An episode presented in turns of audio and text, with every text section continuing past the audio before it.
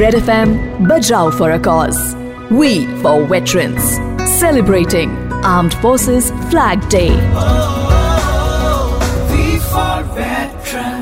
रात की धड़कन जब तक जारी रहती है, सोते नहीं है हम, ज़िम्मेदारी रहती है नमस्कार, जय हिंद रेड एफ़ से मैं हूँ रौनक और चल रहा है बजाओ फॉर कॉज जहाँ हम कह रहे हैं वी फॉर वेटरन्स ये एक फंड रेजर है हमारे सैनिकों के लिए जो शेर मैंने शुरुआत में आपके लिए पढ़ा राहत इंदौरी साहब का लिखा हुआ वो सरहद पर हमारी रक्षा कर रहे जवानों पर एकदम सटीक बैठता है क्योंकि सचमुच दिन रात सुबह शाम धूप बरसात इसकी बिल्कुल फ़िक्र नहीं करते लगातार हमारी रक्षा करते हैं हमारे जवान। उन्हीं में से एक आज हमारे साथ रेड एफएम के स्टूडियो में है। नाम है इनका कर्नल विजेंद्र कुमार वीर चक्र रिटायर्ड। सर रेड एफएम पर आपका स्वागत है। थैंक यू रौनक सर 11 अप्रैल 1989 क्या हुआ था? रौनक 11 अप्रैल 1989 को आ, हमारी यूनिट ने एक ऑपरेशन लॉन्च किया था सेंट्रल ग्लेशियर में। ये एक ऐसी जगह पर ऑपरेशन लॉन्च किया था जो रिज लाइन को डोमिनेट करती थी। और इस रिज लाइन के एक हिस्से में पाकिस्तान की एक पोस्ट बना दी थी जिन्होंने उसको ऑब्जर्वेशन पोस्ट बोलते हैं। और वो हमारे सैनिक अड्डों पर उसके सहारे आर्टिलरी ओपी से फायर कर रहे थे। जी। हमें वो पोस्ट हटानी बहुत ज़रूरी थी। इसमें मेरे साथ 20 जवान थे।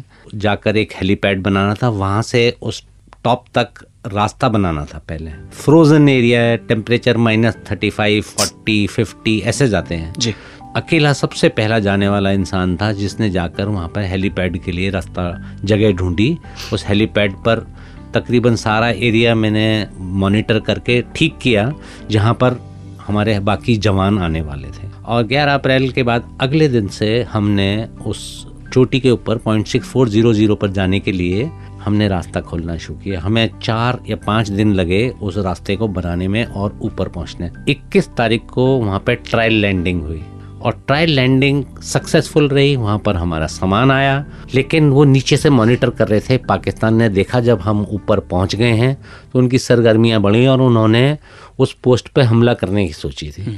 तो दो तरफ़ से वो अपना बढ़ रहे थे। ये मुझे नहीं बताया था। आपको नहीं बताया। मेरे को नहीं बताया था। 19 दिन बाद यानी 30 अप्रैल 1989 को उस ग्लेशियर से दुश्मन की आवाज़ आती है और दुश्मन दुश्मन लोग चिल्लाने लगते हैं और उसके तुरंत बाद वेपन कोल्ड अरेस्ट हो जाता है। तो ये क्या हुआ और उसके बाद क्या माहौल था वहाँ पर?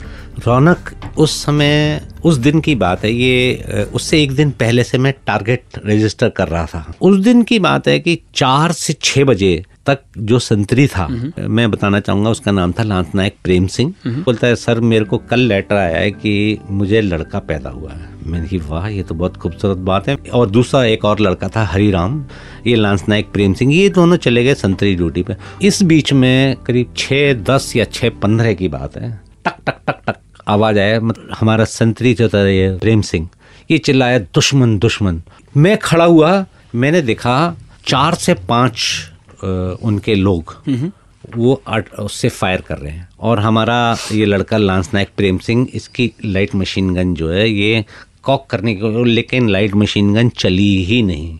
वो अगर कॉक हो जाती और उससे एक बार फायर हो जाता तो वो उड़ा देता उनको लेकिन वो हथियार नहीं चला। ये ऐसी ऐसी चीज़ें हैं जो हुई उस रात को आप मानोगे नहीं कि आँखों में जो पानी होता है ना वो जम जाता है। तो आपको देखने के लिए भी पलक को तोड़ना पड़ता है ताकि आपको दिखाई दे। रात को मतलब जितना फायर हुआ, सारे में जिधर हमारी पोस्टों से दिखता था, वो देख रहे थे कि क्या फायरिंग हो रहा है उधर। वो एक लड़का जो मेरा गया, उसका मुझे बहुत दुख है। वो हम उसको बचा नहीं पाए।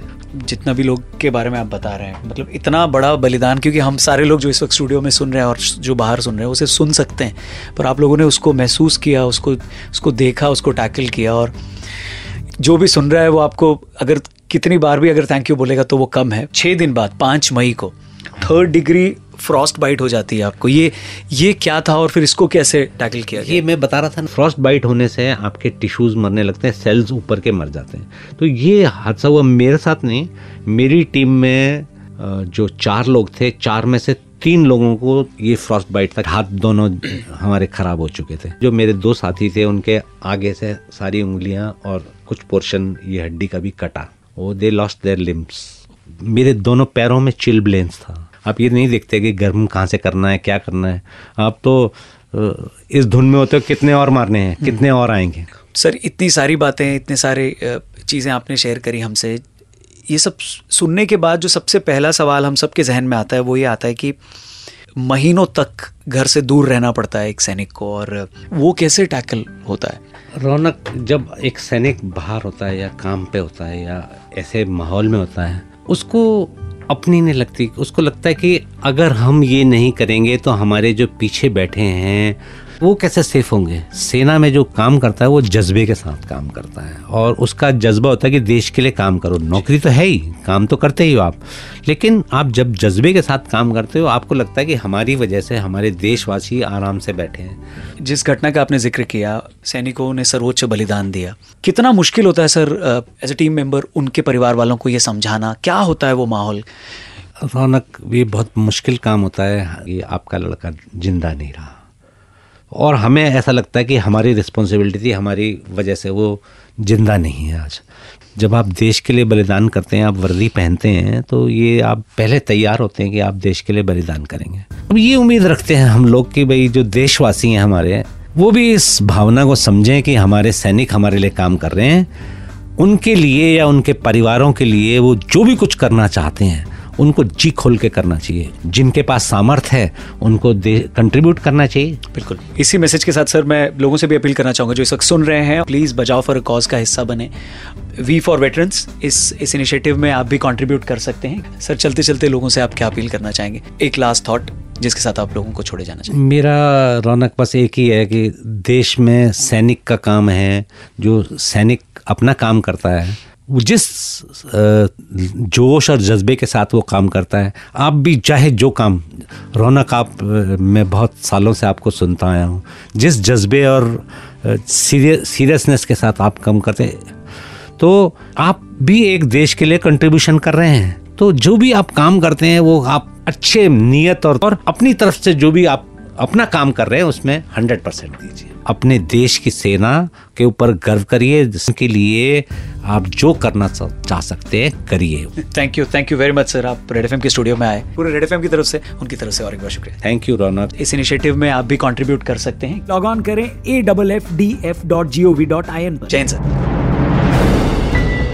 contribute करिए armed forces flag day fund के लिए to support our ex serviceman log on to A F F D F dot G O V dot I N